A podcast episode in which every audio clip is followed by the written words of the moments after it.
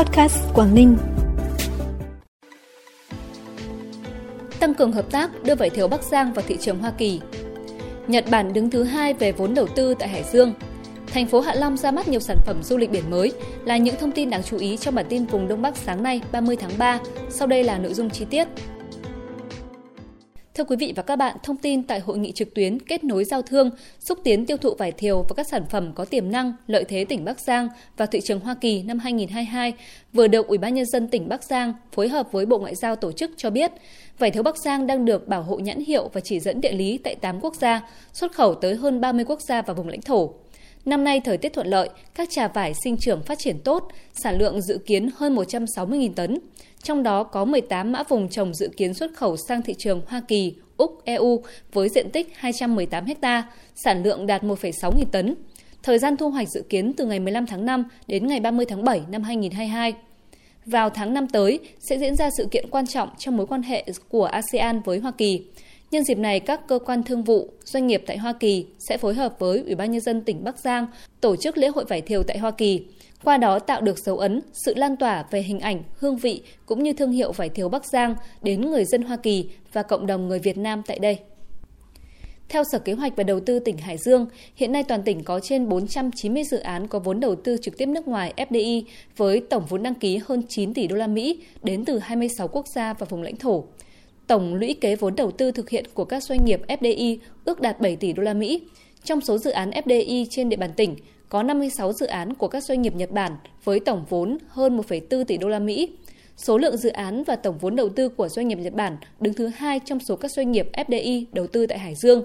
Đứng đầu là các doanh nghiệp của Hồng Kông, Trung Quốc. Đứng thứ ba là doanh nghiệp của Hàn Quốc. Ngành nghề đầu tư chủ yếu tập trung vào các lĩnh vực như sản xuất, lắp ráp linh kiện điện tử, linh kiện cơ khí, thiết bị viễn thông, theo đánh giá của Sở Kế hoạch và Đầu tư, các dự án của Nhật Bản đầu tư tại Hải Dương được triển khai nhanh, đảm bảo đúng tiến độ cam kết, hoạt động ổn định, hiệu quả.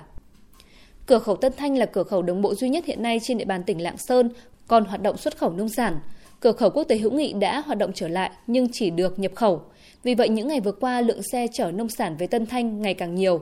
Để đẩy nhanh tốc độ thông quan tại cửa khẩu Tân Thanh, các lực lượng chức năng tích cực phân luồng và tăng cường quản lý các bến bãi để vừa đẩy nhanh tốc độ thông quan, vừa đảm bảo phòng chống dịch COVID-19. Để tránh ùn ứ nơi cửa khẩu, hàng ngày lực lượng chức năng đều cung cấp thông tin về tình hình xuất nhập khẩu. Nhờ đó doanh nghiệp, chủ hàng và lái xe cập nhật được tiến độ thông qua và lên kế hoạch điều chỉnh phương án đưa hàng lên biên giới. Để đảm bảo duy trì hoạt động xuất khẩu tại cửa khẩu Tân Thanh và các cửa khẩu khác trên địa bàn, tỉnh Lạng Sơn cũng đang tập trung vào thực hiện vùng xanh, luồng xanh xuất khẩu an toàn.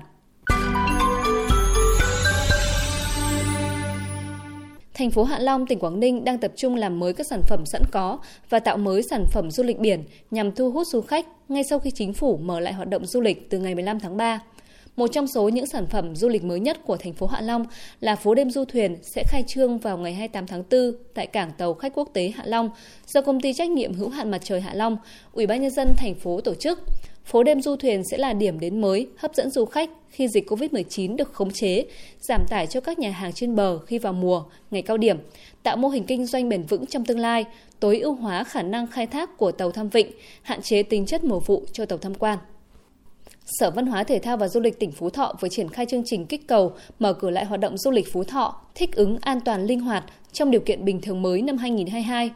Năm nay, tỉnh Phú Thọ tổ chức nhiều hoạt động sự kiện văn hóa, thể thao và du lịch như dỗ tổ Hùng Vương năm nhâm dần 2022, đăng cai một bảng đấu môn bóng đá Nam SEA Games 31, Ngày hội văn hóa thể thao và du lịch các dân tộc vùng Tây Bắc.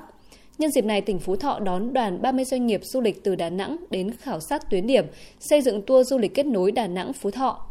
Đoàn đã đi khảo sát tại khu di tích lịch sử Đền Hùng, thưởng thức show diễn nghệ thuật Hùng Vương truyện cổ, khám phá thành phố Việt Trì và nghe hát xoan làng cổ, tham quan đồi chè Long Cốc, khu du lịch nước khoáng nóng Thanh Thủy.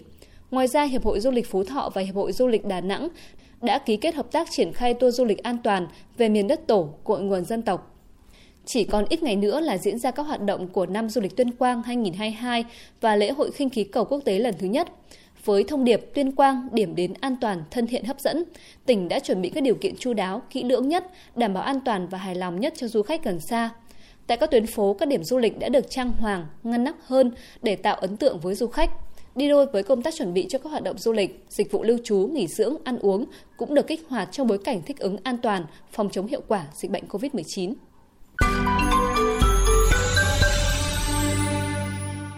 Bản tin tiếp tục với những thông tin đáng chú ý khác. Sau hơn một tháng đi vào hoạt động, 179 tổ công tác hỗ trợ điều trị COVID-19 tại cộng đồng ở các địa phương trên địa bàn tỉnh Thái Nguyên đều hoạt động khá hiệu quả. Trung bình mỗi tổ hỗ trợ điều trị COVID-19 tại cộng đồng có từ 3 đến 5 thành viên, đều là các điều dưỡng, y bác sĩ có nhiệt huyết với công việc. Tổ hoạt động 24 trên 24 giờ trong ngày. Hàng ngày các tổ hỗ trợ điều trị COVID-19 tại cộng đồng tiếp nhận từ 20 đến trên 200 cuộc gọi của người dân đề nghị tư vấn về COVID-19.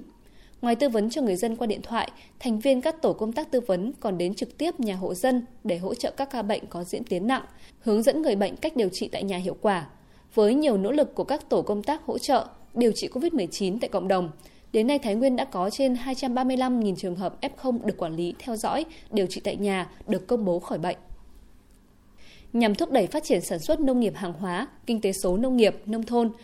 Ủy ban Nhân dân tỉnh Bắc Cạn đã xây dựng kế hoạch hỗ trợ đưa hộ sản xuất nông nghiệp lên sàn thương mại điện tử để kết nối quảng bá, giới thiệu sản phẩm, mở rộng thị trường tiêu thụ nông sản. Đồng thời đề ra các giải pháp thiết thực để hỗ trợ hộ sản xuất nông nghiệp mở cửa hàng trên sàn thương mại điện tử.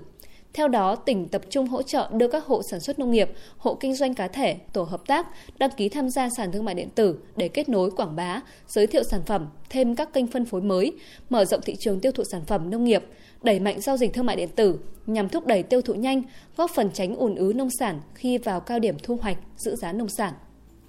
Huyện Đồng Văn, tỉnh Hà Giang đang tập trung chỉ đạo thực hiện nhiều giải pháp để thúc đẩy tăng trưởng trong lĩnh vực thương mại, trong đó đặc biệt chú trọng phát triển thương mại điện tử.